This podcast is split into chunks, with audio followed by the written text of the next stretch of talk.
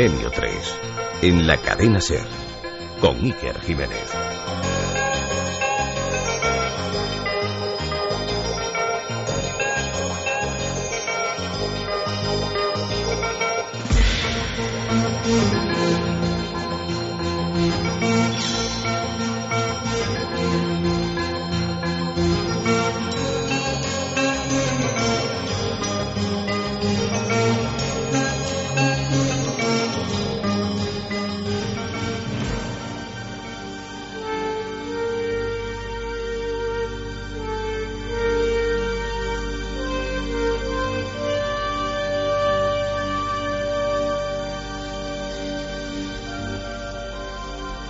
Ya queda menos para la alerta OVNI 2012.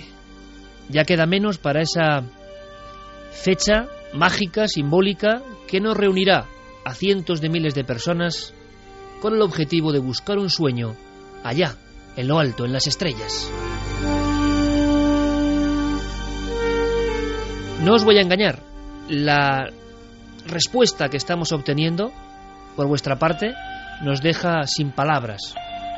En todos los rincones del mundo habrá vigilantes del cielo y también personas que acompañarán a nuestros corresponsales destacados en diferentes puntos de España y de los cinco continentes. Nunca, hasta este instante, nunca, hasta el próximo 9 de junio, se pudo producir una conjunción similar. Miles de cámaras, miles de corazones, miles de personas buscando una respuesta. Y quizá este año sea el mejor, año lleno de ecos, ecos del misterio, Año, dicen, de profecía. Año, desde luego, clave. 2012. Momento exacto para nuestra alerta ovni.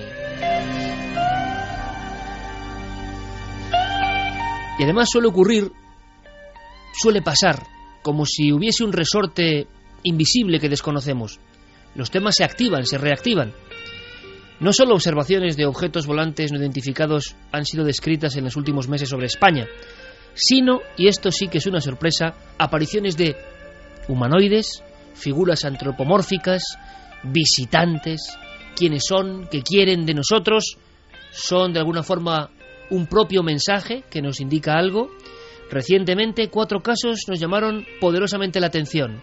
Cuatro casos que llegaron hasta nosotros, hasta nuestra redacción. La gran pregunta es, ¿cuántos casos más que desconocemos se siguen produciendo noche a noche en nuestro propio país. Esta noche queremos calentar motores y no solo eso, queremos dar pistas, datos, recomendaciones, queremos hablar con corresponsales en lugares importantes, en enclaves de auténtico poder ufológico. Queremos saber cómo estará el cielo y nos van a ayudar dos observatorios. ¿Cómo estará el cielo ese 9J, ese próximo sábado 9 de junio? Y también queremos algo más.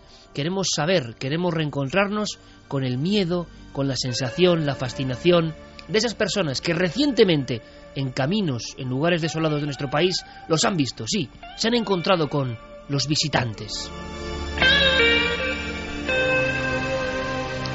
Y estamos todos francamente emocionados con la sensación de estar ya en la tramoya, justo antes de salir al escenario y de conectar con todos vosotros en esa noche seguro y repetible. Y estamos Carlos Largo, Fermín Agustí, nuestro compañero Julio Hernández en los mandos técnicos, está Guillermo León, está Javier Pérez Campos, está todo el equipo absolutamente preparado, está Javier Sierra, buenas noches compañero. Muy buenas noches, Iker. Mm, no deja de ser curioso, recientes casos desde el mes de octubre hasta prácticamente hace una semana. Y doy un dato más, Javier, hablando de pura actualidad de este tema. Todo comenzó, simbólico o no, con unos ecos extraños sobre la vertical de Toledo, detectados también en barajas y con controladores aéreos diciendo ovnis. La palabra ovni salía de nuevo de su tesoro, de su cofre encriptado y a partir de ese instante un montón de casos hasta hoy mismo. A mí lo que me intriga, no obstante, Iker, es que esos casos no son solo luces en el cielo, sino que esta noche vamos a adentrarnos en una dimensión que es eh, realmente intrigante y que guarda probablemente la clave de este misterio, que es el saber si esas luces están tripuladas inteligentemente, si hay gente como nosotros o diferente a nosotros ahí dentro y si en alguna ocasión han tomado tierra y se han dirigido a nuestros congéneres. Hoy sabemos que sí, y que los últimos casos hablan de ese tipo de presencias. Y eso es lo verdaderamente inquietante, que según nos aproximamos al 9J, nos están llegando más casos de humanoides, que es lo que nosotros utilizamos en nuestro argot, eh, más que nunca, más que en estos ¿Es últimos normal años. cuatro casos en apenas seis meses?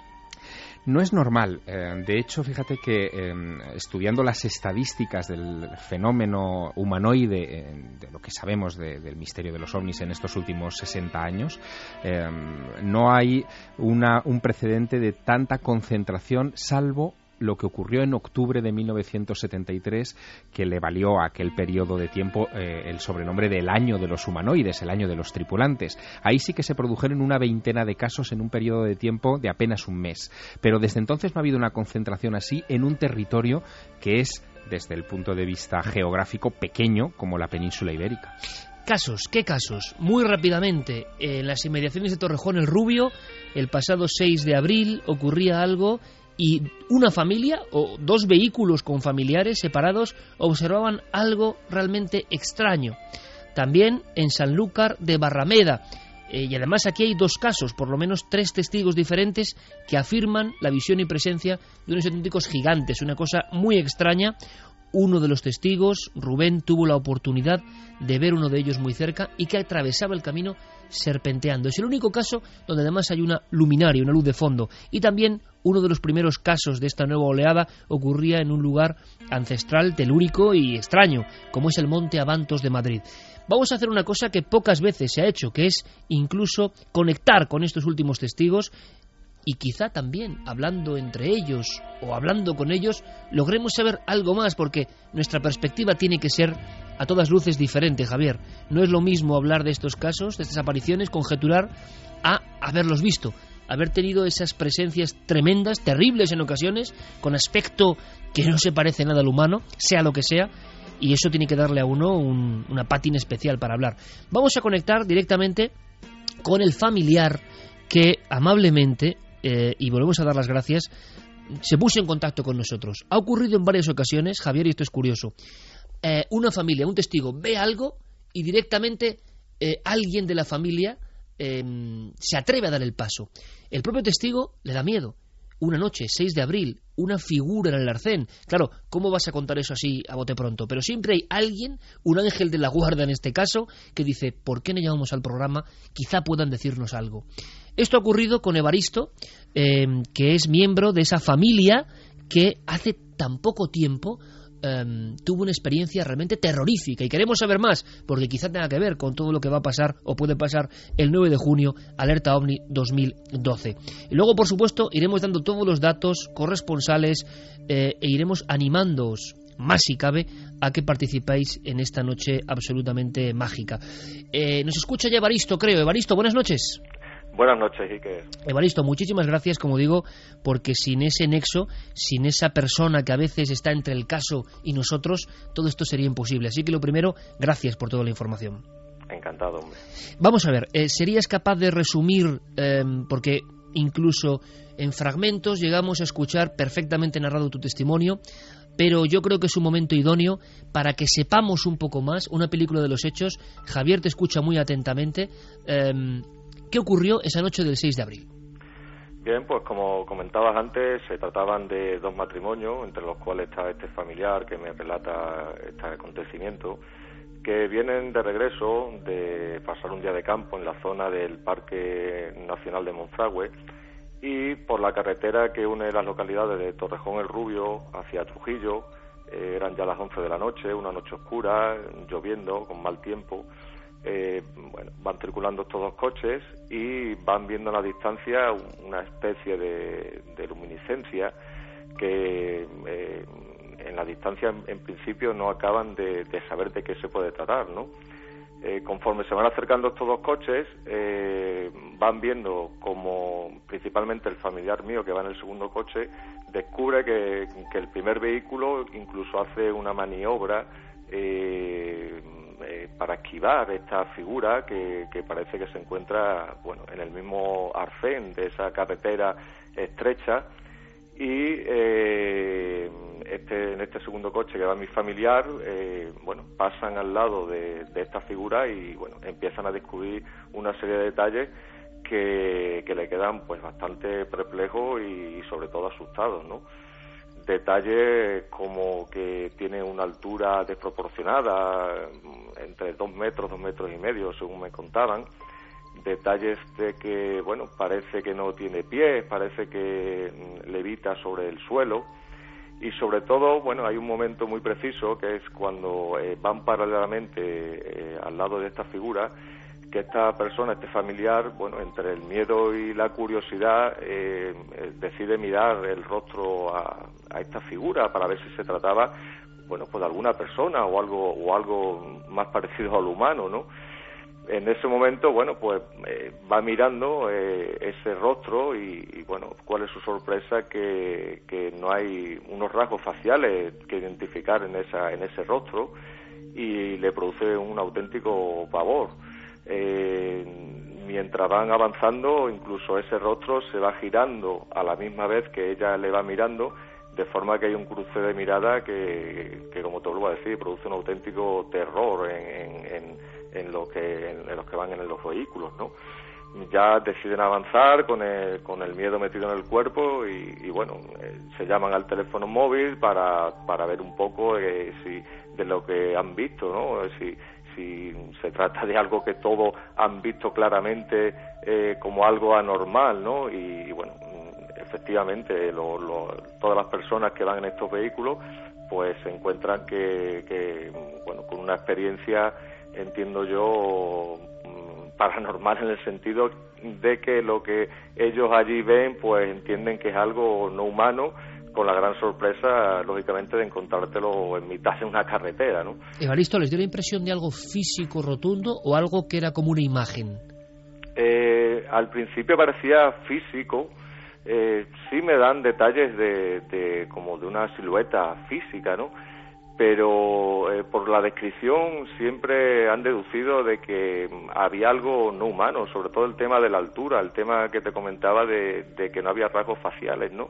Esa luminiscencia que emitía, ¿no? Entonces siempre se han quedado con la sensación de, que, de que no coincidía con nada racional o, nada humano, ¿no? ¿Y ellos cómo han somatizado todo esto, Evaristo? Han pasado unas semanas, em, ¿cómo, ¿cómo lo han ido viviendo? Porque sé que alguno de los integrantes de uno de los dos vehículos ha llegado, no sé si a tener pesadillas, sueños o a pasarlo bastante mal, ¿no? Efectivamente, sí. Ellos, a mí me consta de que, bueno, pues que se encuentra bastante angustiado, eh, no deja de ser una experiencia fuera de lo racional, ¿no?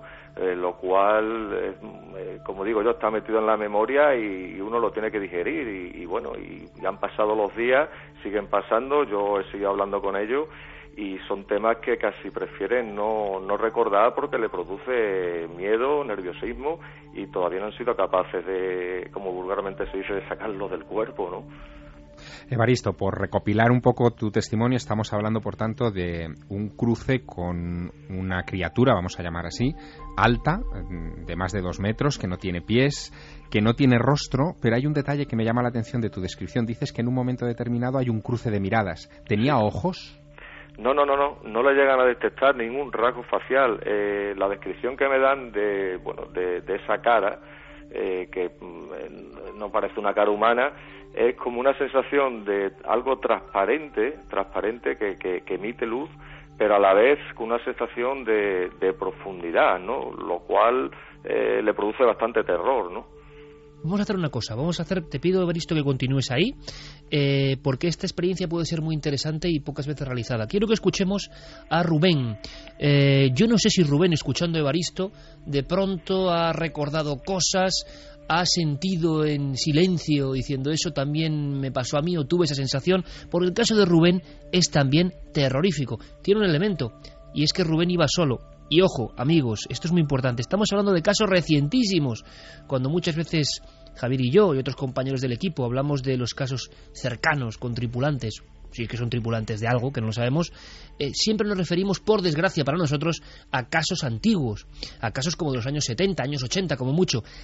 Estar hablando de esto, que está pasando ahora, nos produce una particular emoción. Rubén estaba cerca de Sanlúcar de Barrameda, hace apenas tres meses y de repente se encontró con algo que también es como ese choque inesperado con, no sé si otro mundo, otra sensación, otra percepción. Rubén, buenas noches. Hola, buenas noches. Rubén, gracias de nuevo por atendernos, gracias por estar ahí em, y gracias por compartir con toda la audiencia de Milenio 3 en estas fechas previas al 9J eh, algo tan importante. Yo no sé si escuchando Evaristo, que esto es una sensación eh, curiosa, ¿verdad? Testigos de lo extraordinario, escuchándose unos a otros y creo que es muy positivo. ¿Sientes algo paralelo a lo que contaba Evaristo en torno a sus familiares? Ese miedo, sensación, esa inquietud, ese... ese ese entender que se está rompiendo la lógica, ¿también te pasó a ti? Desde luego pasa. Eh, llegas a entender de que mm, hay algo extraño, algo anormal que te ha ocurrido. Eh, eh, tienes una sensación de como, mm, hostia, ¿qué está pasando aquí? ¿Estoy despierto? ¿Estoy dormido? Una, una sensación de no saber exactamente qué es lo que está ocurriendo. Al igual que Evaristo, sí, sí como él estaba comentando, cuando te ocurre una situación como la que a mí, a mi a Evaristo y a otros tantos nos ha ocurrido, eh, pasas de ver eh, algo que en teoría es ciencia ficción a darle una definición, a tener algo ya con una definición previamente que tú personalmente puedes adjudicar, algo que ya te ha pasado, algo que sabes que está ahí. Rubén, ¿tú serías capaz de, como ha hecho Baristo, contarnos en un fragmento, porque veo aquí a Javier Sierra tomando sus notas, qué te ocurrió, qué, qué pasó delante del camino? La diferencia, como digo, es que tú ibas solo, no había vehículo, estabas con tu perro. Con mi perro, sí, con mi perro. La diferencia era que yo estaba con mi perro. Como ya os comenté, eh, cuando llegaba yo a casa, que no había todavía nadie, estamos hablando cerca de las 10 de la noche, eh, decidí sacar el perro para que éste hiciera sus necesidades, me fui hasta el final del camino donde vivo y cuando esperaba que el perro corriera por el campo, que es cosa muy habitual en él, ¿no? que le gusta correr, el perro el perro no se movía, se quedaba completamente inmóvil, fijo con la mirada final del camino, no quería hacer ningún gesto, no corría, no se movía para nada. ¿vale? tras intentar varias veces de que el animal eh, actuara, un ruido sobre eh, entre el follaje y nada, el perro se quedaba quieto mirando hacia adelante como diciendo ¿qué ha sido eso? pero yo no me muevo ¿eh? Pasó unos segundos eh, vimos claramente como entre el follaje salía un ser de aspecto humanoide que cruzaba de izquierda a derecha el camino y se escondía eh, junto a unos invernaderos. Al igual que comentaba Evaristo, eh, este ser que yo pude ver, aproximadamente unos dos metros y medio de altura, longitud, porque hablamos de que yo vi este ser tumbado, prácticamente rozando el suelo, eh, al igual que él también se fijó en que no tenía pies, yo vi perfectamente cómo este ser tenía piernas, pero como no tenía pies. Ahí tenemos un paralelismo curioso, ¿no?, entre ambos casos. Y la altura, Iker. La altura. Igual que tampoco eh, juraría que no tenía manos. ¿Y rostro, eh, Rubén? Yo no pude ver este ser completamente de frente, eh, lo vi lateralmente, como pasando lateralmente, no le pude ver la cara de frente, por lo tanto no puedo afirmar de que tuviese o dejara de tener Rocky. ¿Tenías la sensación de que estuviera vestido de alguna manera? ¿Llevaba algo que te llamase la atención? no, en ningún momento eh, noté nada que podría asimilarse a prendas de vestir. Eh, estaba completamente con una figura uniforme, sí que noté de que eh, esas pequeñas curvitas que todo el mundo tenemos en el cuerpo en un punto o en otro, este ser carecía de esas curvas, se diferenciaba claramente que es lo que podía hacer la mano, la cabeza, el cuello, pero carecía de esa un, curvita que todo el mundo tenemos en la espalda o tenemos en los brazos, como si esto se estuviera hecho a base de... ¿Delgado o grueso? ¿Cómo lo definirías? Delgado, delgado, completamente él pasa delante de ti, cruza el camino, que no es la primera vez, por cierto, que en las tierras gaditanas ha habido un caso, me viene a la memoria el caso del doctor Rivera, terrorífico donde los haya, un hombre que iba en una motocicleta y que vio, describió algo muy parecido a lo que cuenta Rubén, en 1966 cruza el camino y él incluso intenta perseguir a la figura durante un tiempo hasta que le entra un miedo, un pavor total cuando se ve solo en el monte y entiende que lo que se ha cruzado en el camino, de aspecto, como digo, idéntico a lo que cuenta Rubén prácticamente, eh, pues es algo extraordinario, fuera de lo lógico. Eh, en este caso, Rubén, esa figura fugazmente, parece que el caso de, la familia de Baristo es, más eh, tiempo de observación, el tuyo pasa más fugazmente, pero tiene un elemento curioso, diferenciador, y es que sí ves una luz después.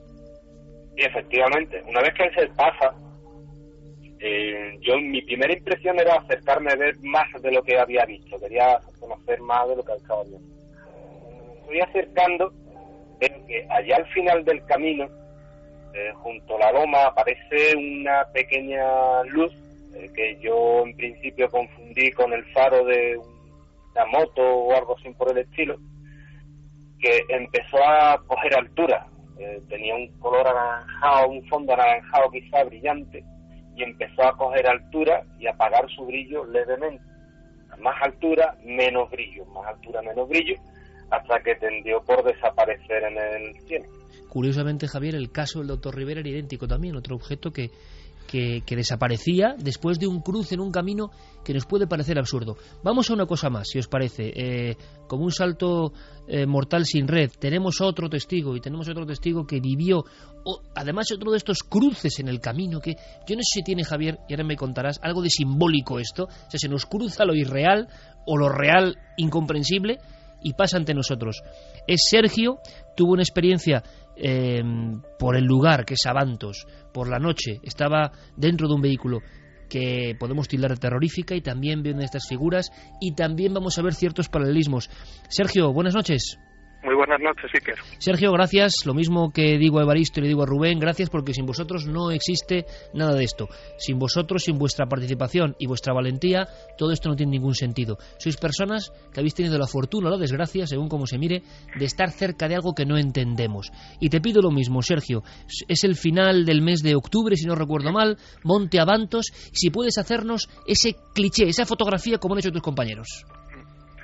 Pues será la madrugada exactamente de, del 11 al 12 de octubre, aproximadamente entre las 12 y media, una menos 20 de la madrugada, y yo estaba con mi pareja y llegó la hora de, que nos teníamos que ir a casa y arranqué el coche.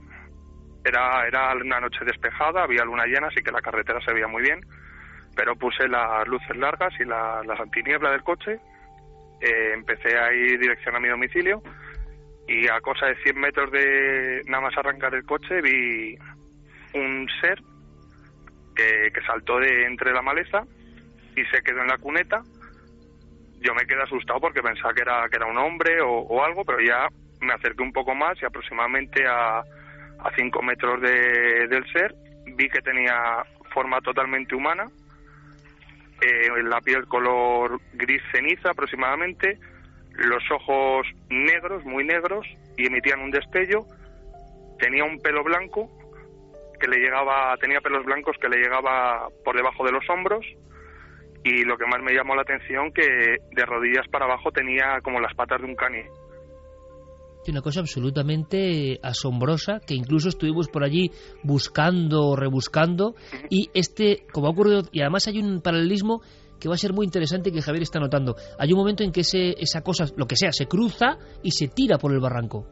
Sí, saltó, cruzó la carretera, que tiene aproximadamente entre dos metros y medio o quizá un poquillo, un poco más de ancho, pero no tocó en ningún momento el asfalto, fue un salto y, y lo que me llamó la atención también que se quedó como tambaleándose, se acercó al borde del barranco y se dejó caer. Eh, casos célebres como el de Vegas de Coria y tantos otros, pero hay una cosa que es curiosísima, Javier. Eh, Evaristo, caso de Torrejón el Rubio, familiar que nos hace llegar toda esta información. Si no me equivoco, la figura, puedo estar equivocado, ¿eh? que ven eh, tiene también una especie de cabellera o de cabello largo. Sí, Evaristo. ¿Evaristo? Sí, efectivamente, Iker. Sí, ahí coincide con este último. Que parece una cosa muy absurda, ¿verdad? En un principio, una figura sin rostro y con cabello largo. Sí, sí, además recuerdo perfectamente esa descripción de, un cabello largo, ¿no? Por debajo de los hombros, sí, sí. Es que, eh, Javier, ¿qué, cómo te quedas? Eh, pues bastante perplejo. Eh, son casos de los últimos seis meses. Sí, sí. Sobre todo lo que me gustaría, por centrar todavía más el testimonio de Sergio, es si nos puedes describir, Sergio, la altura que tú le estimarías a ese en fin, a esa cosa que se cruzó contigo en la carretera, ¿cuál sería? Eh, hombre, aproximadamente era como yo de alto, yo mido 1,95, era como yo de alto, quizá un poquito más, entre 1,95 y los 2 metros. Y además damos fe que Sergio es un hombre fuerte y, altísimo. Y, que también Javier tenía ese rostro, porque junto a Carlos Largo pude estar con él allí en el lugar de los hechos, ese rostro de quien ha visto algo que, yo no sé Sergio, eh, si también te reconoces en otros testimonios, que descompone un poco, ¿no? Que, que no sabes cómo ubicar el tema, ¿no? No, no, no sabes lo que está pasando, piensas que, puede ser alguien que, te esté gastando una broma, pero cuando ya lo ves de cerca y ves que, no es una broma exactamente, pues miedo da, da muchísimo miedo exactamente eso. Bueno, yo creo que con vuestros tres testimonios eh, este equipo va a abrir vías de contacto, desde luego, con nuestros oyentes por si hay nuevos Es que tiene que haber más gente que ha visto lo mismo, estoy seguro. Porque lo que yo no me esperaba esta noche, Iker, es que eh, tres eh, personas completamente distintas nos estén descubriendo, descubriendo y describiendo cosas tan parecidas. ¿no? Eh, fíjate que mm, cuando se ha hecho el esfuerzo de catalogar eh, este tipo de apariciones y tratar de entenderlas. Eh, ya en los años 60 Jack Vallée hizo la primera taxonomía, la primera clasificación de este tipo de apariciones y hablaban de tres eh, variantes. una variante que sería seres de pequeña talla, de una altura inferior a la humana, luego seres de aspecto muy terrestre y altura normal y los menos comunes, los menos, los que apenas aparecen en la casuística, eh, digamos, de los investigadores son lo que el ya entonces llamaba los gigantes, ¿no? Eh, estas criaturas de aspecto humano, pero de tamaño, en fin, muy superior a la media. ¿Y cómo te quedas con el detalle que me parece asombroso de la descripción absolutamente absurda, increíble, ilógica, fuera de de esa cabellera que tú sabes que no es único caso. Desde luego. Una especie de cabellera que le da un aspecto como humano al tema, de, por, por debajo de los hombros, que se repite en el caso de Torrejón el Rubio, 6 de abril y 11 de octubre eh, de Avantos. Sergio, eh, estamos, eh, estamos hablando contigo en una noche también de luna llena, hoy hay luna llena. Yo lo que quería preguntarte es si tú consideras, o, si tú recuerdas haber visto algo, algún movimiento extraño en el cielo, alguna luz, algún destello, algo que te llamara la atención. Mm. esa misma noche, esa misma noche no, pero unas noches antes, también con mi pareja, vimos una, unas luces en el cielo estábamos en otro municipio y la vimos también dirección a Bantos, que empezó como una luz muy fuerte,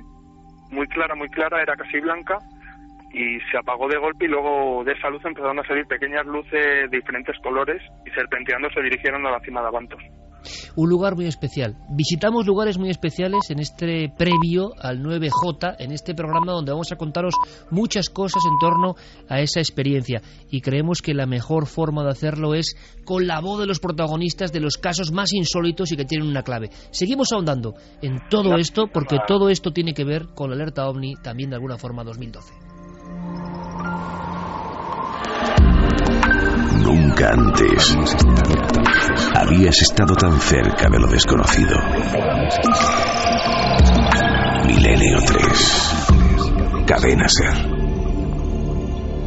Nos aproximamos a esta perspectiva apasionante del fenómeno ovni, si es que es fenómeno ovni lo que está en juego y lo que está detrás de todos estos fenómenos que no entendemos. Pero sí entendemos muy bien la forma de expresarse de nuestros amigos, sí entendemos su temor, su mezcla de sensaciones, las entendemos porque en alguna ocasión las hemos vivido, no con humanoides, no sé si agradecerlo o no, sino con luminarias cerca del suelo en algunos lugares y hemos sentido, lo digo, lo digo claramente, un terror, en mi caso, como pocas veces.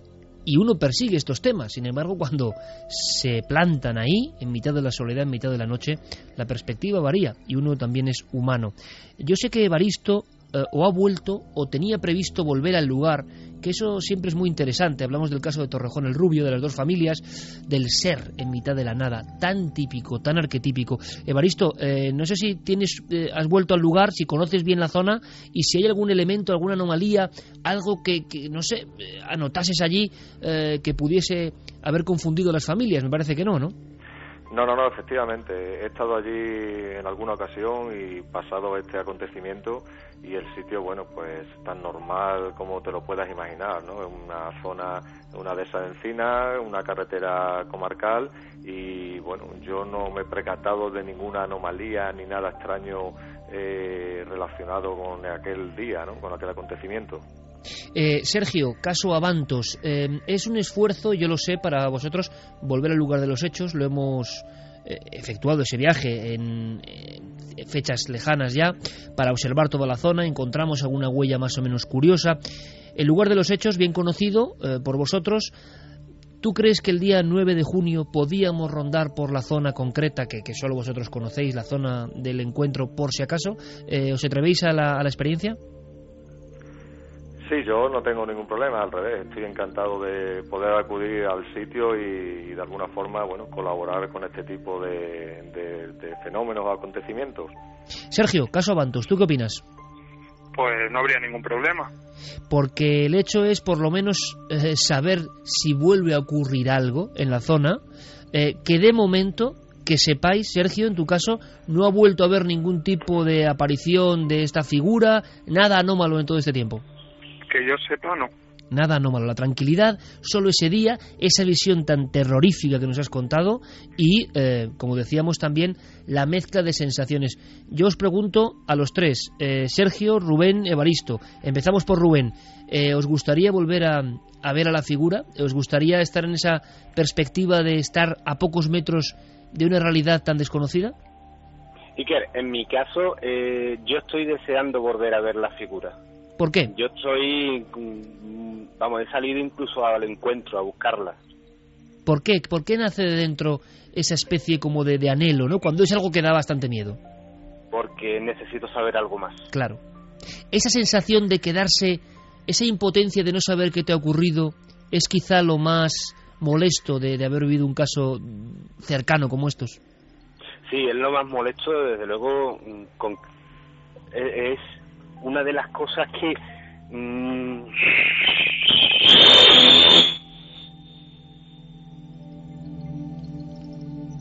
Hemos tenido ahí una especie de efecto, estoy seguro que más de uno ha dado un brinco en, ahora mismo en la cama donde se encuentre, pero son cosas de la técnica, nuestros compañeros y Julio Hernández a la cabeza eh, se encargarán de resolverlo, ha sido una especie de, de sonido que nos ha dejado aquí a todos eh, con el alma en vilo. Y trasladamos la pregunta al propio Sergio. Sergio, tu caso que, que, que es dramático por el aspecto, esa, esa melena larga, esa especie de patas extrañas, ese cruzar errante. En tu caso también tienes esa, esa sensación como de que falta algo, un puzzle que nos han borrado en algún sitio, que, que no sabes por qué te ha pasado y qué era eso. Por una parte sí, por una parte el saber qué era, siempre, bueno, siempre no, desde que me pasó, me, me ha estado rondando la cabeza, pero por otro lado, que no se volviese a repetir tampoco me importaría. Claro. Creo que con Rubén ya hemos localizado de nuevo la, la conexión. Rubén, menudo susto que nos has dado, por cierto. Sí, eh, ha habido algo raro en la línea y sí, se había perdido. Justo en ese instante.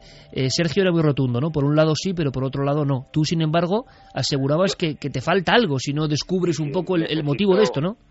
Yo necesito saber quiénes son, de dónde vienen, eh, si van a tener más visitas, qué hacen aquí, para qué. Y una de las preguntas que empiezo a hacerme, ¿quiénes somos? También, ¿no? Que va implicada en todo esto. Eh, claro. Una cosa importante, y os lo pregunto a los tres. Eh, ¿Creéis que esto que, que, visteis, o en el caso de Baristo que su familia contempló en primera persona, eh, tiene algo que ver con el tan traído y llevado fenómeno ovni que perseguimos? ¿Os da la impresión, después de estar cerca, tanto del testimonio como de las figuras, que tiene que ver con ovnis o es algo ajeno a todo eso? Pues mira, yo desde mi punto de vista creo que sí, que hay una, una conexión. Eh, por la descripción de este tipo de seres, eh, que no son del tipo, vamos a decir, fantasmal o de otros uh -huh. sucesos trágicos, eh, y la descripción que a mí me, me relata la encajaría más con un tema de, de seres alienígenas, ¿no? Algo de fuera de la Tierra. Sí, efectivamente. Rubén, ¿de acuerdo? De acuerdo completamente, yo pienso en que sí, de que esos seres no son de nuestro planeta, que vienen a visitarnos y por lo tanto tienen eh, plena relación con el efecto ovni. Sergio. Eh, yo no te podría decir porque, hombre, muchos muchos extraterrestres no he visto. Por una parte puede que tenga algo que ver con lo de esto de los ovnis, pero por el otro lado puede ser otro tipo de cosa. Algo un poco oscuro también y que igual sí. Igualmente alejado de nosotros, ¿no? Quizás. Por lo menos, por lo menos en mi caso para mi opinión, sí. Eh, El de los otros dos testigos, eso lo tendrían que ver ellos. Evaristo, eh, ¿tú crees que la familia, que ha sido muy amable y, y entendemos su temor, también se atreverá a acudir contigo al lugar, al 9J? Pues me atrevería a decirte con total seguridad que no. Que no porque están invadidos de miedo. Y Sigue el miedo, policía- Sí, sigue el miedo, sigue el miedo. Yo, de hecho, soy una persona, bueno, que, que muchas veces he pensado, bueno, pues me podría pasar una experiencia de esta a mí, ¿no? Y por la atracción que tiene este tipo de, de fenómenos. Pero viéndole las caras y viéndole cómo me lo contaban y sus sensaciones, a mí también me ha impactado personalmente. Pues de momento lo que podemos decir, y eso seguro que lo corroboran Sergio y Rubén, es que después del encuentro, ¿verdad, Sergio Dorado Rubén? La vida no ha ido a mal, imagino, no ha habido ninguna cosa así como trágica, no, no, no ha pasado nada. Porque muchas personas piensan que esto pueden ser señales, eh, mal augurio, eh, algo de ese tipo, ¿no? Eh, Sergio Rubén, en vuestro caso, no sé, no sé cómo desde vuestro punto de vista, y esto es difícil, ¿Se puede animar a alguien que ahora tiene incluso mucho más miedo que vosotros, Sergio Rubén, que es la familia de Baristo? ¿Se les puede decir algo desde el punto de vista de quien ha visto este fenómeno? Hombre, mm, no es un mal augurio, desde luego. Eh, no por ver un ser de estos se te va a caer el pelo, vas a perder los dedos de la mano. Es una experiencia más que vive, es un- algo más de conocimiento que te llena. Y como tantos otros conocimientos, yo creo que el conocimiento no destruye, sino crea. Y Sergio, ¿cómo se, desde tu punto de vista, y esto se ha hecho muy pocas veces, cómo podríamos aconsejar a esos familiares que iban en dos vehículos y que vieron muy cerca ese ser de, de pelo largo y sin cara y que les espantó, como es normal? ¿Se puede llegar a decir algo, a aconsejar algo, o es muy complicado? Hombre, se puede aconsejar en decirles que ha sido una cosa que ha pasado, que no lo tengan en cuenta y que no pasa absolutamente nada, ni es un augurio, ni después de tener una visión de este tipo va a pasar nada malo en, en su vida. Se sueña... Yo les diría, Sí, sí, yo di, les diría Rubén. que, eh, que el temor parte de lo desconocido y por lo tanto que se animen a que no sea desconocido, a conocerlo, Claro, ¿vale? claro. a comprenderlo y una vez que lo pueda haber comprendido, quizá ya no tenga tanto temor. Evaristo nos contaba que uno de los eh, familiares más jóvenes, pues, pues eh, por lógica es que esto, esto pasa y si pasa te ponen un umbral que es completamente diferente del resto de los mortales directamente y solo lo entiende uno y se sueña y se tienen pesadillas y yo os lo pregunto Sergio Rubén eh, esto ocurre es decir en los sueños en la noche la imagen vívida de lo que viste y regresa a veces o no Sí, eh, yo he soñado con esa imagen e incluso eh, me he visto en circunstancias que no fueron las reales con esa imagen. Eh, me he visto quizá en un sueño con esa imagen en el salón de mi casa. qué fuerte Mm, Pero mm, llego a ver que eso es simplemente un sueño, ¿no? No Claro. quiere decir nada más. Sí, Eh, pero que es tan impactante, ¿no? Que claro. Está intentando todavía asimilar Claro. todo lo que hemos tenido. claro Rubén Pero eh, perdón no Sergio es pesadilla ni muchísimo menos. Ajá. Sergio en tu caso Eh, también, Lo mismo, esa figura no se marcha. Esto es muy curioso, ¿eh? Yo no... y, y aparece de alguna forma en sueños. eh, aparece, aparece y hay veces que, que se repite la, todo lo que pasó, con la diferencia que se me queda, se queda justamente de frente mirándome y de repente desaparece de golpe. por lo tanto, entiendes perfectamente lo que este joven de la familia de Baristo pues puede estar pasando ahora mismo. Es ¿no? muy lógico, es muy lógico, muy normal que, que le pase eso. Eh, pues Sergio, Rubén, Evaristo, yo lo agradezco de todo corazón. No es habitual tener una charla tranquila, abierta en la noche con tres personas que tienen que ver con estos fenómenos tan recientes además.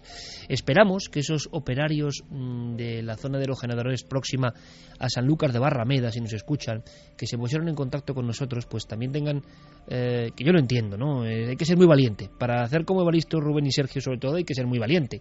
Em, pero estaría muy bien que nos lo contasen, porque ellos vieron dos seres idénticos a lo que estamos ahora eh, casi radiografiando, los dos eh, cercanos a estas grandes plantas del generador y emitían un sonido muy extraño y luego se marchaban o se difuminaban o se disolvían poco menos. Es decir, ¿cuántas personas, y abrimos desde luego la línea de contacto, cuántas personas que tienen miedo y lo entendemos, y creo que ese miedo ha estado más cercano que nunca en esta entrevista, ese miedo que, que, que paraliza, cuántas personas en nuestro país, y no me voy fuera, simplemente a nuestro país, han tenido experiencias en la noche, en la carretera, idénticas o muy parecidas y no quieren contarlo. Yo creo que, como decía muy bien Rubén, un, romper la lanza a favor del conocimiento es quitar eh, hierro al asunto y comentarlo, porque esto mm, seguramente simplemente el hecho de estar ahí, en ese punto concreto del camino y en ese momento, y le toca a uno y ya está, pero no tiene nada más, no, no se va a convertir la vida en un tormento, hay que quitar esas tinieblas, ¿no? Y yo creo que Sergio y Rubén y Evaristo lo han hecho fenomenalmente, os han contado desde dentro. No los queríamos solo para repetir un caso, porque nos interesa mucho más la vertiente humana, cómo se vive después del caso. Eh, yo os agradezco eh, que el 9J, esa noche tan importante para todos, hagáis acto de presencia, será un honor, em, porque yo sé que en diferentes puntos de España va a haber gente que siente exactamente lo mismo que vosotros, y quizá eh, se animen más personas a desvelar el secreto. por eso sois muy importantes en este momento. Sergio, Rubén Evaristo, muchísimas gracias, os espero el 9 de junio noche inolvidable. Un fortísimo abrazo para los tres. gracias. Gracias a los tres. Gracias, Iker.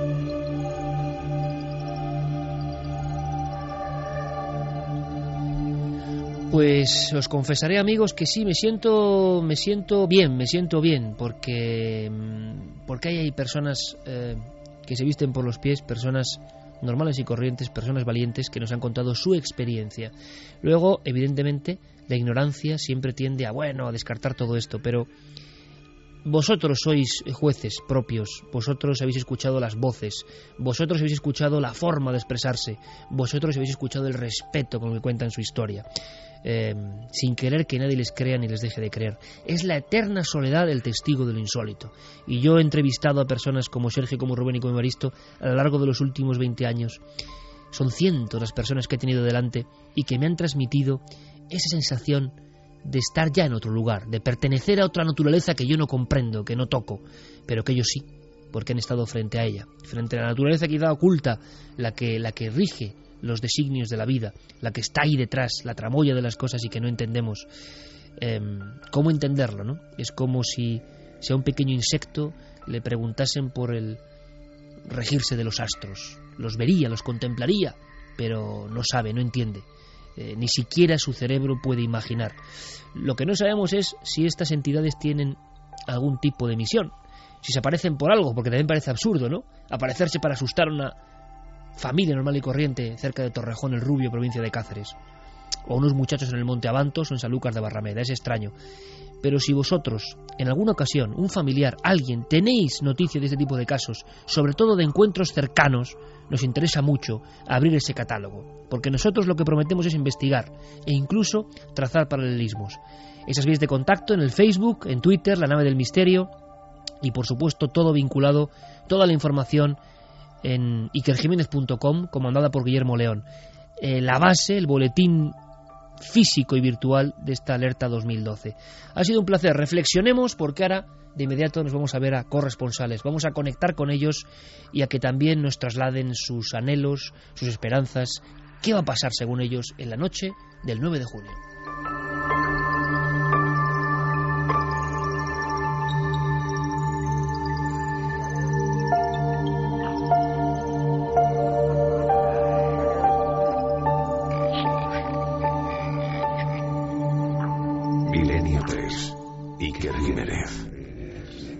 Cadena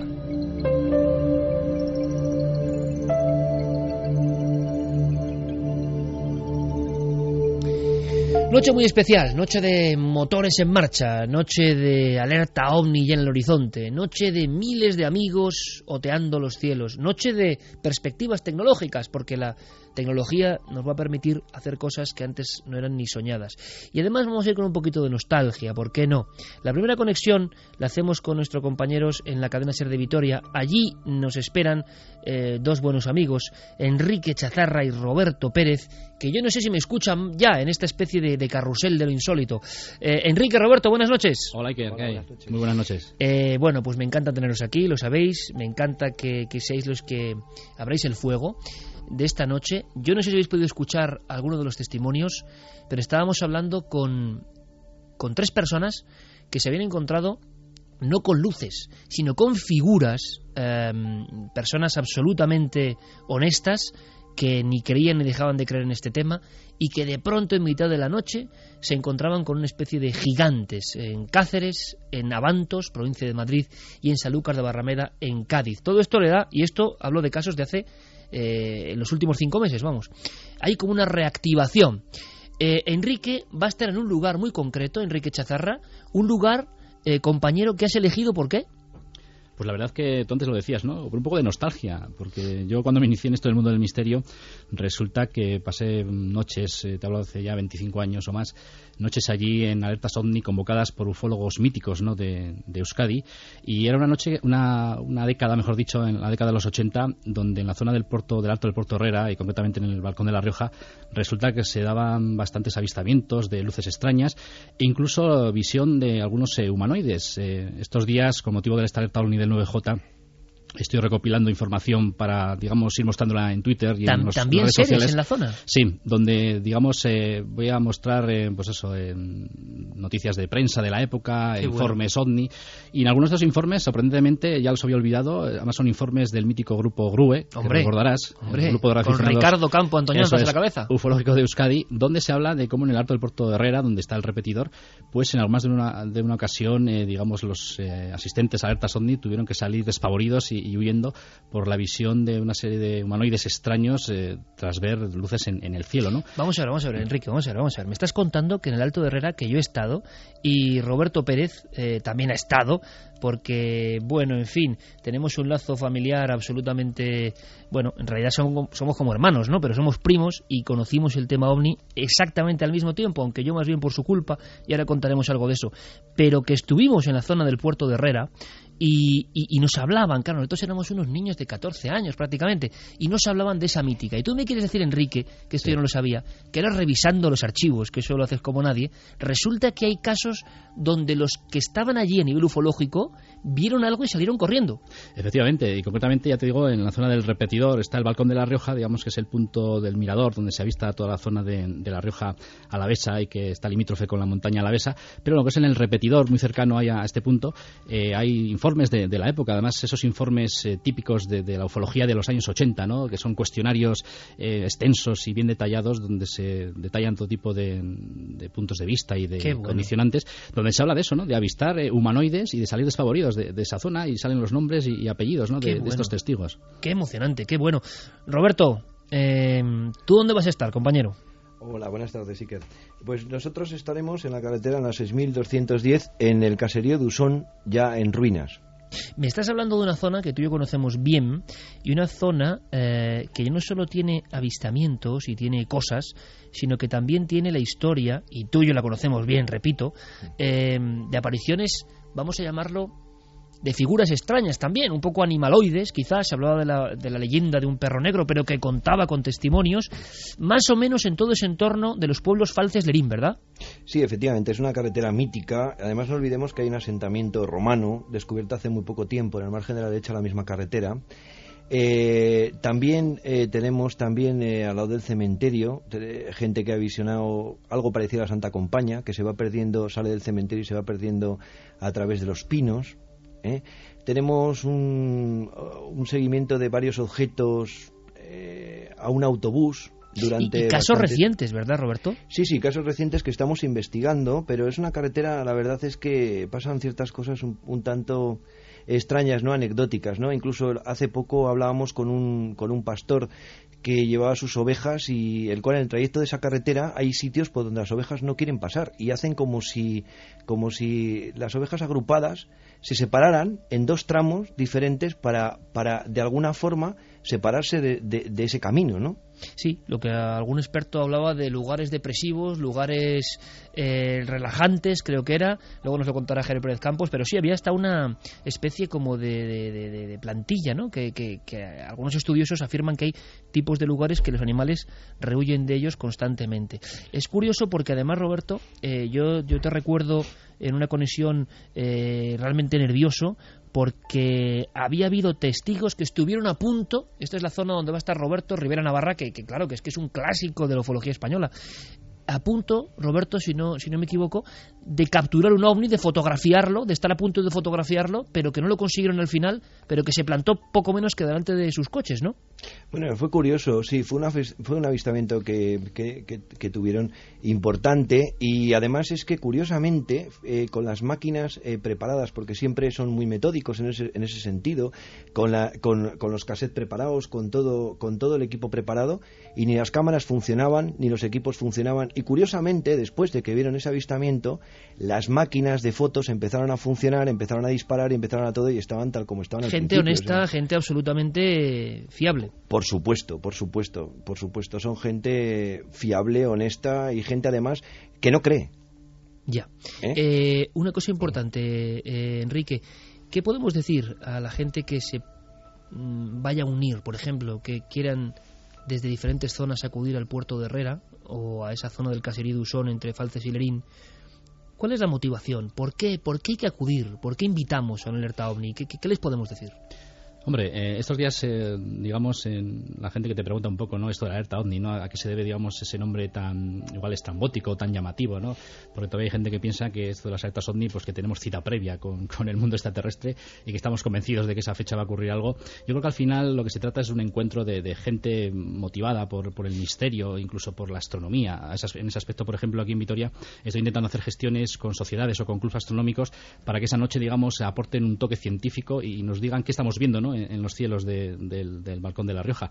Entonces, al final, desde mi punto de vista, ya sabes que mi postura en estos temas es bastante escéptica, es, digamos, eh, pasar una noche entretenida entre amigos que nos gusta el misterio y, bueno, y otear los cielos y todo aquello que se pueda ver que, tenga una explicación lógica, pues bueno, bienvenida sea. Pero bueno, quién sabe, ¿no? Yo recuerdo la última alerta que se hizo en el 2004, cuando ya se acababa eh, la convocatoria aquel, digamos, eh, objeto que nos sobrecogió a todos y que resulta que al final era un, satélite.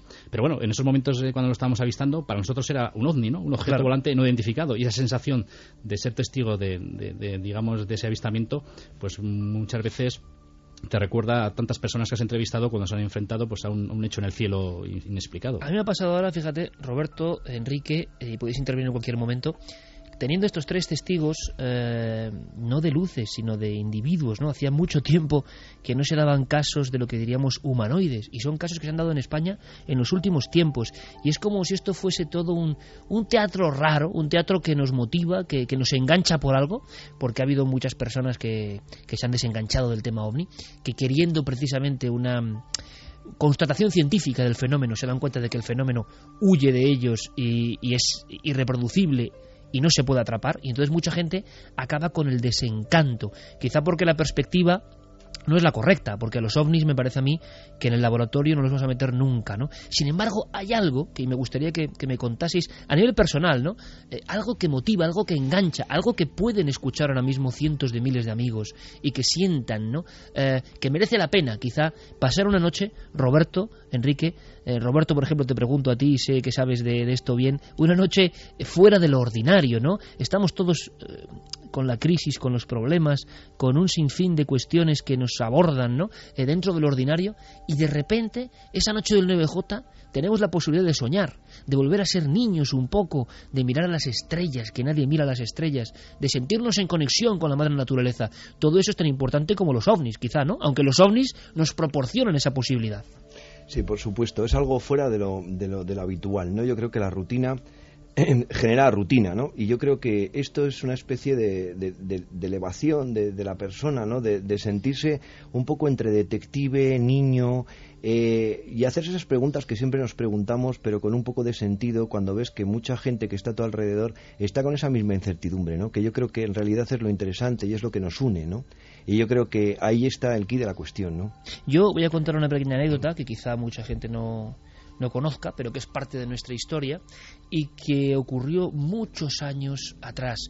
Ocurrió eh, a final de los 70 y cómo era el caldo de cultivo. Eh, lo que es increíble es que Enrique Chazarra, Roberto y yo no nos eh, hubiésemos conocido, no hubiésemos coincidido en aquella época, en los 80 en Vitoria de alguna forma, porque había como una especie de extraña emoción que yo sé que fue muy propia de, nuestra tierra, ¿no? Fue propia de, Álava, del País Vasco, por eso tenemos una vigilancia especial.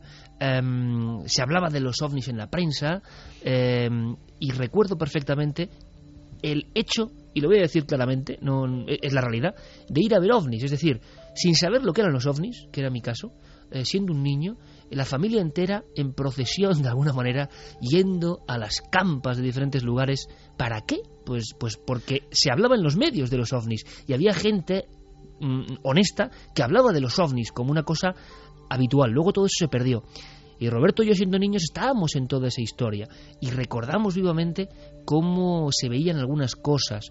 Claro, esas cosas luego han sido importantes en nuestra trayectoria, ¿no? en nuestra forma de ver la vida, pero eh, qué tiempos más curiosos, en qué momento más curioso y también irrepetible, ¿no? Justo en esas fechas.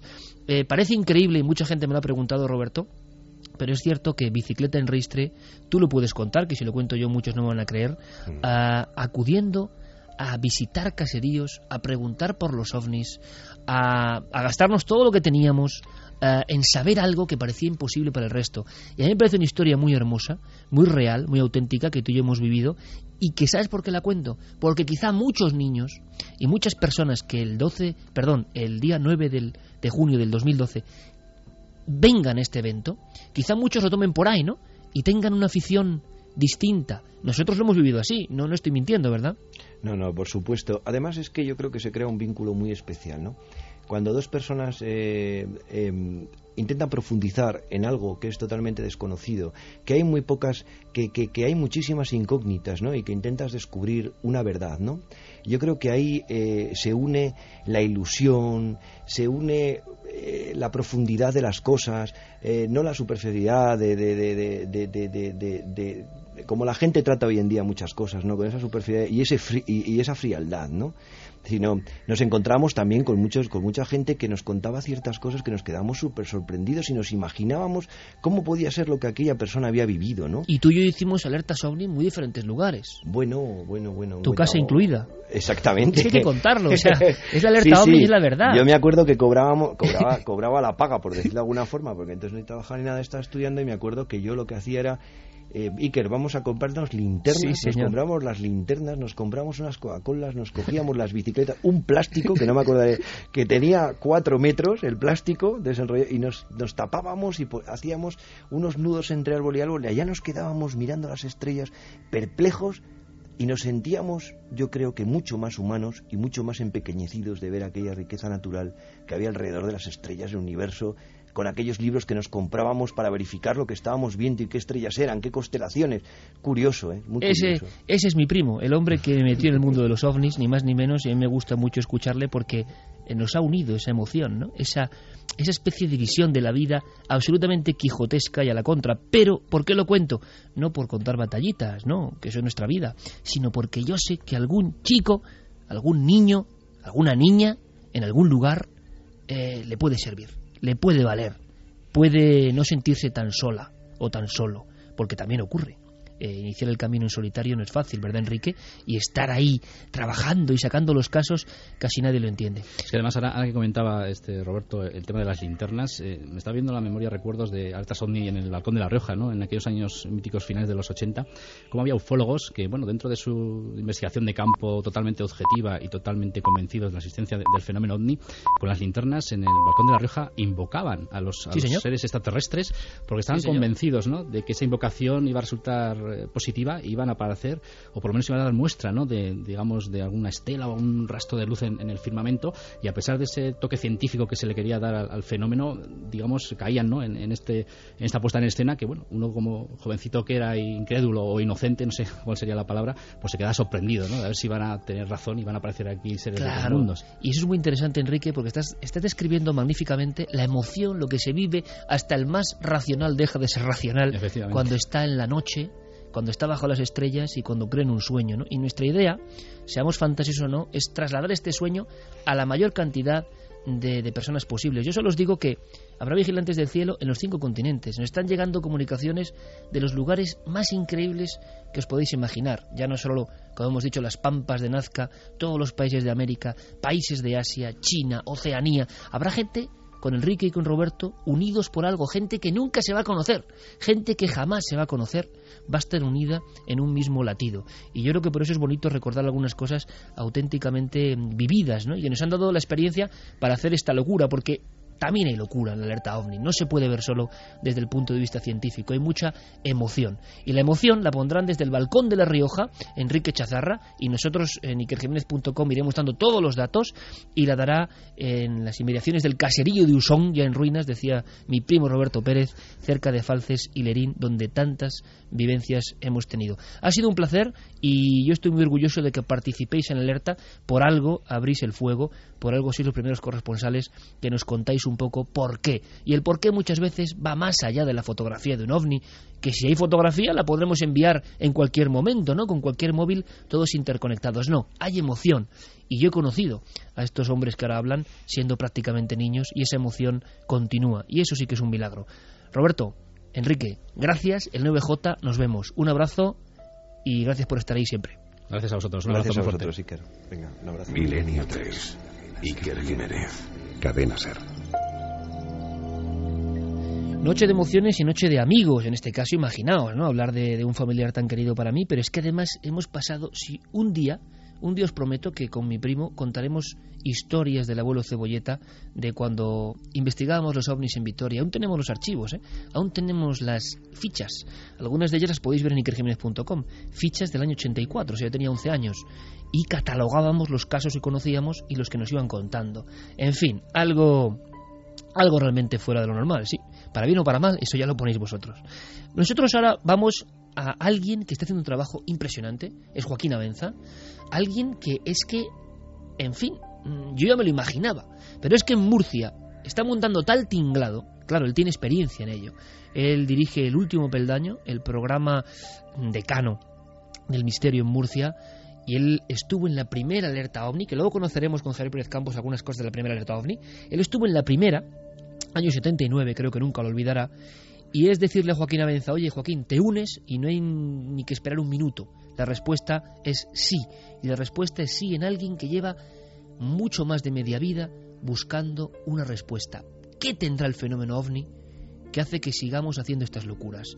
Yo no lo sé, Joaquín Avenza, compañero. Yo no sé si tú has tenido la respuesta ya después de tanto tiempo. Buenas noches, amigo. Buenas noches, Iker. Pues no, no la he tenido y precisamente yo creo que ahora la tengo todavía más lejos. Conforme pasan los años, conforme vamos eh, aprendiendo más, vamos entrevistando a más testigos, vamos intentando poner un poco de cordura en todos estos misterios, pues resulta que nos damos cuenta de la complejidad, de la dificultad, de lo extraño de todo esto y cada vez, como tú bien decías antes, eh, te das más cuenta de que jamás los tendremos en un laboratorio, jamás los tendremos en un tubo de ensayo, jamás podremos llegar a ellos por esa ciencia convencional y que seguramente si llegamos a ellos hará falta pues un paradigma completamente nuevo, Claro. quizá enfocarlo de otra manera y por eso hace que estemos cada vez más desconcertados. Fíjate, Joaquín, que precisamente la semana pasada salía esa noticia a la luz que me parece impresionante de modificación eh, de hechos em, del pasado a través del presente, de alguna forma, o sea, llegar a acceder mediante la física cuántica a capas de lo que ya ha ocurrido. Y estamos, somos humildes humanos en la frontera de algo muy gordo, yo creo. Y claro, quizá estos seres eh, nos tienen mucha ventaja. Hemos hablado de seres pues muy parecidos a los que tú has investigado, por ejemplo, en Sangonera la Verde, y que hemos tenido cuatro casos bien complejos de octubre abril. Y yo creo que eso, de verdad, eh, y creo que no me equivoco, Joaquín, es algo muy inusual. Los casos de humanoides en los últimos 30 años se cuentan con, con los dedos de una mano. Y ahora han ocurrido cuatro y hemos podido tener a esos testigos hablando y todos con un gran temor. Yo fíjate, eh, primero quiero que me cuentes dónde vas a estar, Joaquín, y por qué, y ahora hablamos un poco del dispositivo único, que yo creo que en ese aspecto la región de Murcia va a ser privilegiada. Bueno, pues eh, cuando me lanzaste la noticia y me ilusionaste, porque la verdad es que era como recordar, como tú bien dices, aquella primera alerta ovni con Antonio José Le- en 1979, que ha llovido mucho o poco según queramos verlo, pero el tiempo ha pasado. Pues eh, yo empecé a pensar en los lugares emblemáticos de la región y bueno, pues en primer lugar pensé en, en Sangonera, en el- donde se vio aquel gigante famoso, pero dado que hoy ahí pues se encuentra muy próximo a ese lugar pues viviendas, urbanizaciones donde probablemente molestaríamos a, las, a los vecinos, pues eh, opté por una segunda opción, que era el desierto de los rodeos. Un desierto donde hace también treinta y tantos años, pues se encontró esa famosa huella o esas famosas huellas de, de Ceutí, la famosa huella de Ceutí, donde, eh, bueno, pues unas siete extrañas huellas aparecieron en medio de un montón de, de avistamientos, de casos raros, de desaparición de animales, y todo eso le hace que sea un lugar verdaderamente eh, especial y misterioso. Al mismo tiempo sigue estando igual que estaba hace más de 30 años y eso hace que podamos sentir lo que sintieron los que lo que en ese momento pues descubrieron aquellas huellas y vivieron también algunos de los casos más eh, curiosos que allí se, se dieron de lugar. Joaquín Amenza, eh, yo creo que es una de las primeras personas que me ha entrevistado para la radio en su programa El último peldaño, tiene una característica que a mí me llama mucho la atención y es que es capaz de adaptarse perfectamente a las nuevas tecnologías. Él hacía y lo hemos conocido, los boletines grapados eh, de distribución limitada, el CIFE, esa ufología que intentaba comunicarse con los demás como gritando una gran verdad. Cuando han llegado eh, los mundos digitales, se ha incorporado de los primeros y ahora, Joaquín, sé que estás montando una auténtica subestructura en toda la región de Murcia y yo quiero que me cuentes un poco porque es el ejemplo de alguien que no solo se va a quedar en el lugar, en ese desierto de rodeos en Ceutí, para que la gente de la región de Murcia acuda si quiere, si lo desea, para conocer a Joaquín, para estar allí, para observar el cielo, sino que tú has trazado tus propios tentáculos y, va a haber varios grupos de corresponsales interconectados contigo. Pues sí, es que quizá un poco por seguir esa experiencia que desde hace 21 años hacemos en el programa El Último Peldaño, pues eh, hemos intentado que no nos quedemos en un solo sitio. Sabemos que cuando aparece algo extraño en el cielo, lo que merece la pena es hacer un rastreo, un seguimiento con, con varios grupos, incluso se puede llegar hasta triangular, incluso calcular alturas, todo eso siempre y cuando tengamos datos de diferentes lugares. Entonces lo que hemos intentado es que haya la mayor cantidad posible de, grupos repartidos por toda la región de Murcia. De momento lo estamos consiguiendo, ya hay 12 grupos, eh, yo creo que están bastante bien eh, o uniformemente repartidos pues desde Cartagena hasta Yecla, eh, moviéndose a lo largo de toda la geografía, de manera que vamos a estar interconectados, como tú bien dices, por tecnologías bueno, digitales, a través de Internet, a través de teléfonos móviles y demás, para que en el caso de que suceda algo, en el caso de que aparezca alguna luz, como otras veces ha sucedido, podamos hacer ese seguimiento, ese rastreo de la manera pues lo más perfecta posible y dar pues la mayor cantidad posible de información en cuanto al movimiento y evoluciones de lo que pueda pasar. Eh, y luego además con Diego Marañón y con Javier Pérez Campos vamos a recordar algunas alertas míticas y por supuesto tú sales ahí. Y yo te pregunto, eh, Joaquín, ¿ha habido algún susto? ¿Ha habido algún momento en alguna de las alertas OVNI que tú has efectuado desde las primeras de Alés hasta al mando del último peldaño em, que te hayas llevado de verdad un susto? Eh, ¿Que creéis que ha pasado algo realmente extraordinario? Pues mira, eh, extraordinario ha pasado, es decir, sí, sí, que se han visto objetos que no hemos podido identificar a pesar de tener pues todo el despliegue, de estar eh, totalmente eh, pues eh, al tanto de los satélites que estaban en ese momento moviéndose por el firmamento, de conocer por tener pues incluso meteorólogos en el programa para poder identificar eso, ah, se han dado casos que no hemos sido capaces de, de, de explicar, porque casos de luces en el cielo, no de aterrizaje ni muchísimo menos ni de humanoides. Lo que sí sucedió fue una cosa muy curiosa, creo que fue hace un par de años que pues grandes eh, ufólogos muy muy avezados que se encontraban en la unidad móvil que estaba en lo alto de una montaña pues se llevaban un susto realmente mayúsculo cuando vieron aparecer una cosa muy rara en el cielo que casi pues eh, bueno si ya nos dieron pasos les, les, dejó muy perplejos y poco a poco esa perplejidad se fue convirtiendo pues en hilaridad porque se trataba de la luna que se estaba abriendo camino entre unas nubes muy cerradas y fíjate ufólogos de más de 30 años de experiencia eh, y gente muy muy formada se volvieron como los testigos más bueno. Eh, bueno, yo creo que más, más sorprendidos cuando la luna apareció de una manera muy rara. Eso nos quiere decir que hay que mucho cuidado con todo lo que nos cuentan de ovnis, porque si alguien que tiene esa capacidad, que además está esperando ver algo, eh, se queda así, imagínate que le puede ocurrir a una persona que no se lo espera y que además no le importa nada todo esto de los ovnis. Joaquín, un consejo para la gente que acuda, por ejemplo, al desierto de los rodeos, como cualquier otro lugar en cualquier parte del mundo y de España, en esta alerta ovni del 9 de junio de 2012. Em, un consejo útil eh, yo no sé si en cuanto a la mentalidad que hay que llevar o incluso también, por qué no decirlo, al aparataje que se puede aportar a, esa gran eh, a ese gran despliegue que tú has montado allí en Murcia, algo que, que sea clave, crees tú, para esas personas que sobre todo van a vivir su primera alerta ovni? Pues hombre, yo creo que lo más importante es ir con la mente muy abierta, es decir, ahí no se va a esperar que venga nada, pero si viene, pues estamos, tenemos que estar muy, muy con los ojos abiertos y muy preparados para poder captar la mayor cantidad posible de información, de datos, eh, ser muy objetivos, intentar ser fríos. Y, luego lo que yo haría, pues es tampoco ir con un equipo excesivamente. A veces la gente la vez que aparece con telescopios y con cosas, bueno, es que eso no sirve para nada. Si aparece una luz moviéndose el telescopio, no hay manera de, de orientarlo. Lo mejor es, pues, eh, a simple y como mucho unos prismáticos de la mayor resolución posible y sobre todo que sean, que estén muy aptos para la, para la noche, que, tengan una gran luminosidad para que puedan percibir cualquier pequeño punto que se mueva por el cielo. Y por supuesto, como tú lo decías antes, tener alma de niño, eso es fundamental. Yo cada vez que hago una alerta OVNI rejuvenezco un montón de años, por eso las hago, porque ya voy siendo mayor y me viene muy bien esta cura de... Me, has pillado el truco, Joaquín. claro, claro. Y eso es lo que a mí me hace, cuando se acaba y en vez de estar cansado estoy pues mucho más joven. Eso, eso yo creo es lo más importante. La energía de estar en contacto miles de corazones, ¿no? Eso es, eso es brutal. Joaquín, como siempre, para nosotros es un honor, tú lo sabes, un lujo. Alguien que fue corresponsal ya del CIFE en la alerta OVNI, aquella de atención, atención, eh, Antonio Josales, 14 de agosto 79, la primera gran alerta. Ahí estaba Joaquín. Y yo creo que no hay que decir nada más, ¿no? En el 79 estaba Joaquín y en el 2012 está Joaquín. Eso significa que el fenómeno ovni es mucho más importante de lo que creemos, ¿no?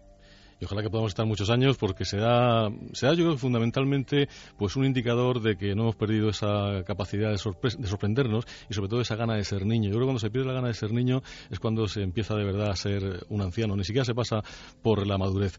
Yo creo que hay que seguir teniendo esos ojos abiertos, esa ilusión que tú contabas antes con tus 14 años. Yo es que en el momento que empiece eh, la sintonía del programa, como cada vez que lo hacemos en nuestro programa, pues eh, casi casi que me pongo pantalones cortos y todo empieza a ser de nuevo pues esa, esa, infancia. Pero ojo, nunca perdemos eh, la serenidad, el rigor y por supuesto nunca perdemos la cabeza y cuando no hay nada que ver y no hay nada que, decir, pues se dice también claramente. no son ni todo lo que reluce, afortunadamente. Y además mucha gente conocerá el cielo y parajes increíbles que estaban mucho más cerca de lo que ellos pensaban, como ese paraje de los rodeos donde ocurrió algo muy extraño hace más de 30 años y que no ha cambiado prácticamente nada. Ahí estará un símbolo de esta alerta ovni el maestro Joaquín Amenza. Gracias, amigo.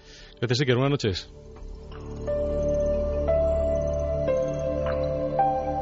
Y seguimos saludando amigos, seguimos eh, planteando cuestiones en Facebook, ya lo sabéis, la nave del misterio, en Twitter también, en ikergenes.com y por supuesto el evento, el evento central, nuestra sede central de datos, donde estará todo el equipo, que será emitido por cadenaser.com y por ikergenes.com. Yo creo que tenemos la oportunidad única de hacer un evento multimedia como nunca se ha efectuado y habrá muchos testigos, muchas personas, una entremezcla realmente maravillosa de gentes que dejaron de hacer lo lógico y se pusieron a hacer lo mágico.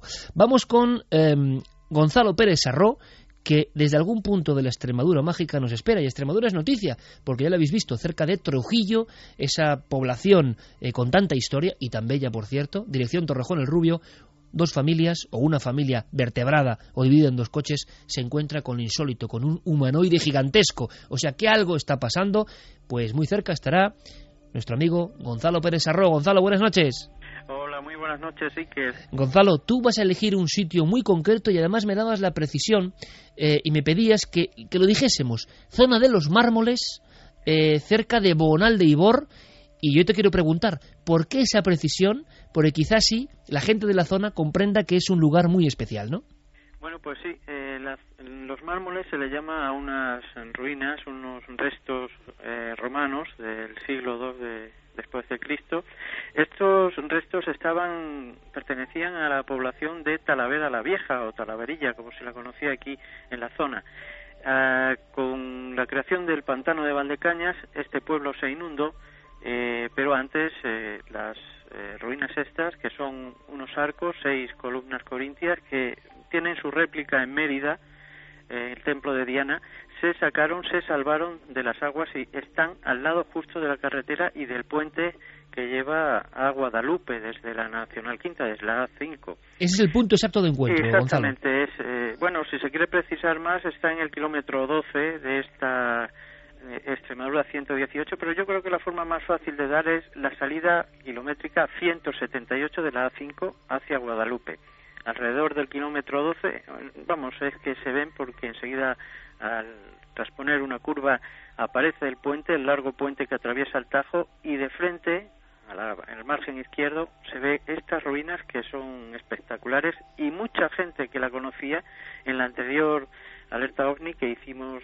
eh, también en Milenio 3 eh, quedaron perplejas a verla de noche a través de sus arcos y de sus columnas ver el, firmamento y es un, es una gozada el lugar, pero además es que tiene historia también ufológica. Es lo que te iba a preguntar, ¿por qué has elegido el sitio? Yo recuerdo en tus libros como Huellas de la Realidad y otros trabajos de, ufología pura y dura, porque Gonzalo es uno de los últimos mohicanos de ir a entrevistar al testigo y sacar una información maravillosa. Eh, resulta que la zona de Bogonal de Ibor había habido encuentros cercanos con luces y, si no me equivoco, Gonzalo, corrígeme, o en la zona o el entorno, encuentros cercanos, como hemos escuchado, con tripulantes o con figuras. Bueno, eh, lo que ha habido eh, han sido encuentros cercanos con naves, eh, desde aterrizajes hasta una posible, bueno, más que posible abducción. en este lugar, en las aguas del Tajo, mansas, en esta zona y en un ancho grande del río, puesto que es un embalse, se han visto muchas veces eh, luces que salen del agua.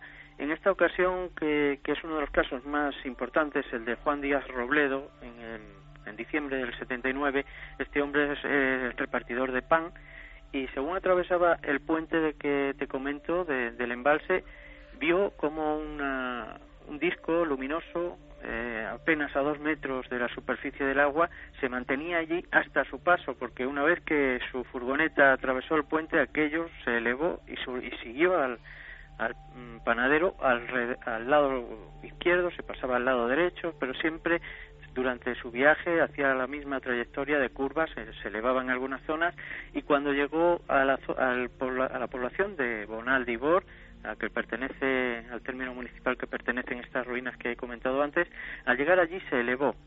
Este hombre hizo un giro para ir por la carretera de Peraleda de San Román hacer su reparto de pan y justo en una curva ya no es que viera la luz a un lado o a otro, es que lo vio en, en frente de su parabrisas a escaso metro y medio del parabrisas y no recuerda más.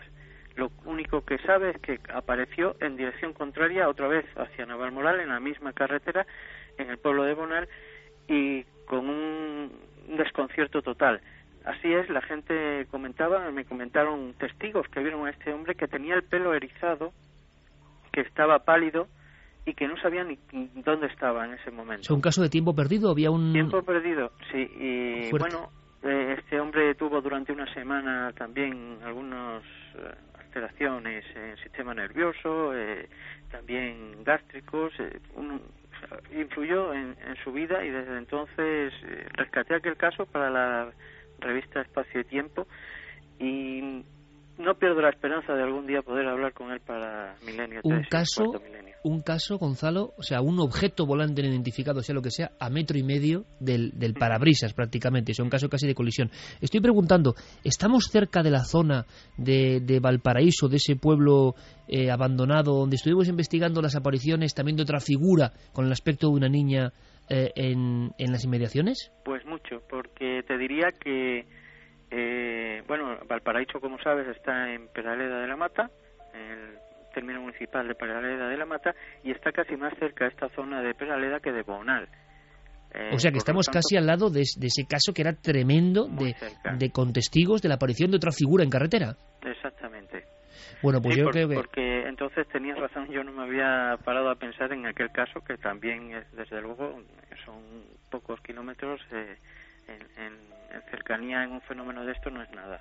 O sea, que estamos en una zona caliente, en una zona perfectamente elegida por Gonzalo, en una zona donde hay mm, apariciones este y poblados en ruinas y estos casos que he comentado. Sí, sí, es, esta zona justo donde están las ruinas, eh, bueno, pues se da la circunstancia de, de pueblo abandonado, pueblo sumergido en las aguas, se da el caso de la ufología unos eh, restos arqueológicos donde ningún arqueólogo se ha puesto de acuerdo en qué es lo que hay representado allí, una serie de círculos concéntricos, unos dicen que es un mensaje mm, relacionado con los dioses, otros eh, van más allá y pueden pensar que esos círculos no representan a dioses sino a, estrellas y que puede ser una simbiosis de las dos cosas. Dioses que vinieron de las estrellas, bueno, eh, no se ponen de acuerdo, pero desde luego muy curiosas. Se llama, lo llaman el cancho de las letras el cancho de las letras. Bueno, Gonzalo, ¿sabes lo que pasa? Que dan ganas de ir para allá. O sea, que es que dan ganas de ir para allá. Y yo espero, claro, pero espero que mucha gente de Extremadura, quien quiera en armonía absoluta observar el cielo, estar con nuestro compañero Gonzalo y hacer esa noche de vigilia, como decía Joaquín Amenza hace unos minutos, en la que todos volvemos a ser niños, pues eh, el mejor guía y yo creo que uno de los mejores lugares de España, sin duda alguna. Los Mármoles, eh, próximo a Bonal de Ibor y a Peraleda de la Mata, Ahí estará nuestro compañero Gonzalo Pérez Sarró. Como siempre, un honor, Gonzalo, una alerta más y quizá la del 9J sea la más importante y pase algo. Ojalá sea así y lo vivamos juntos y lo podamos contar. Un fuerte abrazo. Un fuerte abrazo, el placer es mío.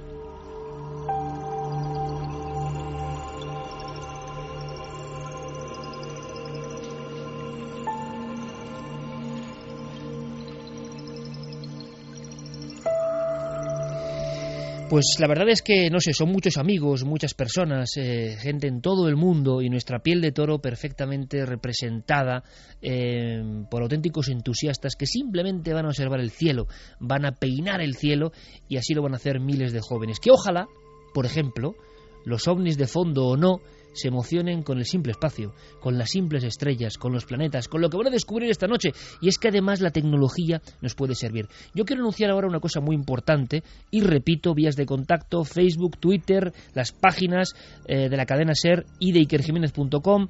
Eh, gracias a toda la marea de gente increíble que está dándonos sus coordenadas en todo el mundo. El mundo entero va a ser observado. Bien, pero era importante la colaboración con dos eh, ámbitos de la observación científica. Dos observatorios astronómicos. Y quiero que esto quede muy claro.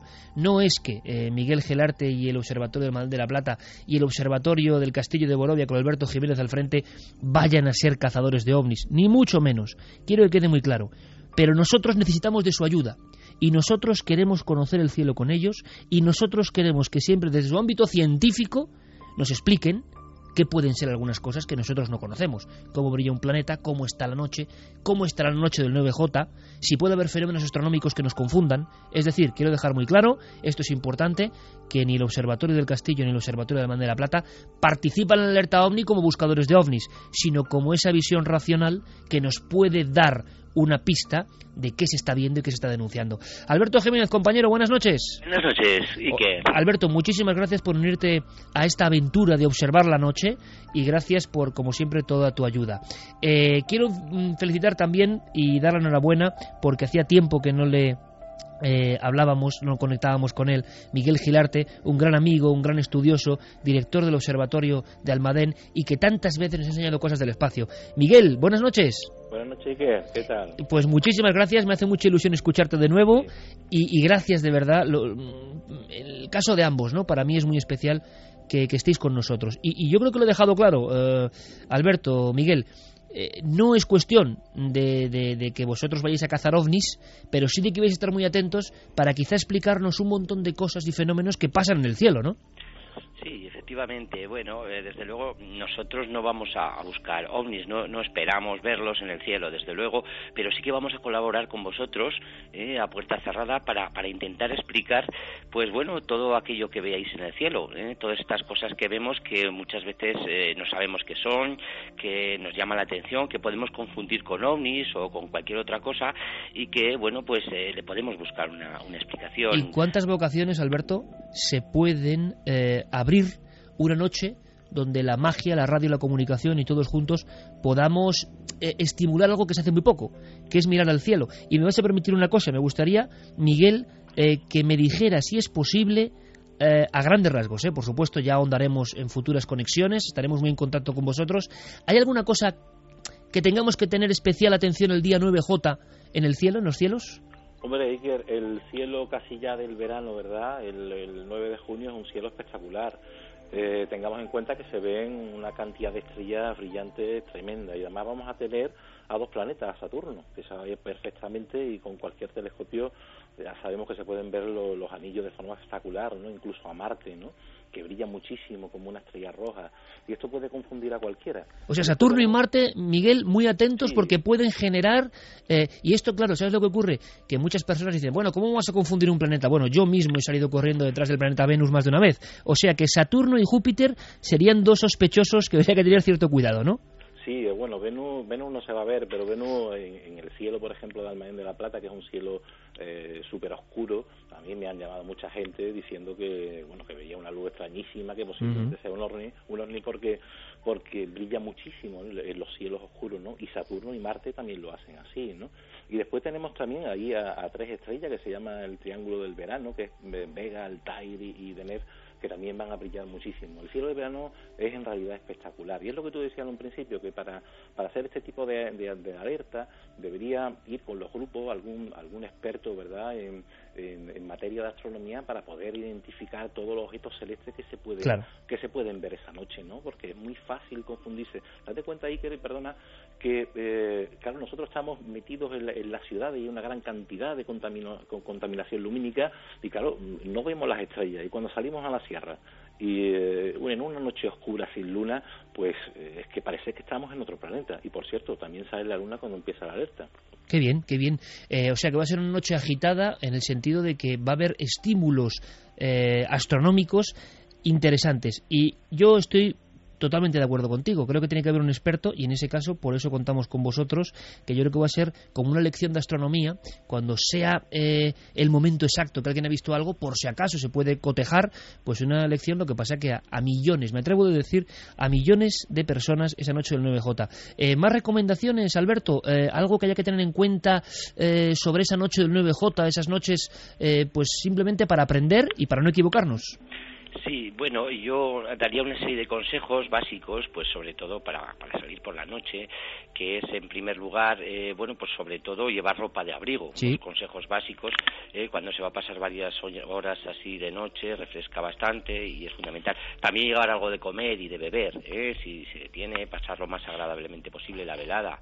Y bueno, pues luego, eh, por ejemplo, eh, llevar eh, algo de iluminación, por ejemplo, linternas o frontales o LEDs, pero mm, intentando que sea de, de color de luz roja, ¿eh? porque la luz roja eh, no contamina lumínicamente, nos permite ver lo suficiente los objetos y sin deslumbrarnos. ¿eh? Por otra parte, pues también es recomendable proveerse de una carta del cielo, de aquella noche o de un planisferio ¿eh? que nos ayudará pues a reconocer las constelaciones. ¿eh? Yo tengo algunas dudas, Alberto, en torno también a si es bueno que haya personas que lleven sus telescopios, si hay programas que nos pueden ayudar y como estamos ya al límite prácticamente llegando a las noticias, quiero que, que, me aguantéis un poco en la llamada, Alberto, Miguel, porque hay muchas dudas de, de, personas que van a acudir a esta alerta OVNI y que puede que, que sea muy interesante que vosotros deis perspectivas, ¿de acuerdo? Ahora enseguida volvemos después de nuestros compañeros, de las noticias, y recuerdo, por si alguien, eh, tiene que ser ya extraterrestre, eh, para no haberse dado cuenta, eh, no sabe que el 9 de junio, sábado, desde la 1 de la madrugada hasta las 4 aunque bueno, luego veremos lo que ocurre, porque si pasa algo gordo a las 4, pues nosotros continuaremos, evidentemente, pero de 1 a 4 oficialmente, Alerta OVNI 2012, la cadena SER con sus unidades móviles, con los corresponsales, eh, en este caso eh, con Miguel Gilarte y con Alberto Jiménez como asesores astronómicos, em, también contaremos con vigilantes del cielo, cientos de grupos en los cinco continentes y simplemente queremos observar, escuchar y ver la noche. Eh, cualquier documento podrá ser enviado en tiempo real. Yo creo que esto cambia las perspectivas y seguro que va a ser una noche inolvidable. Eso es lo más importante. Vamos con las noticias, vamos con la información y después continuemos hablando, aunque sea unos minutos, con Miguel Gilarte y Alberto Jiménez, dos observatorios que estarán muy atentos y también con Javier Pérez Campos y Diego Marañón que nos traen documentos asombrosos de la pura historia de estas alertas ovni. Esta cosa tan rara, tan mágica que solo puede hacer la radio. Milenio 3. Milenio 3. Cadena Con Iker Jiménez y todo su equipo.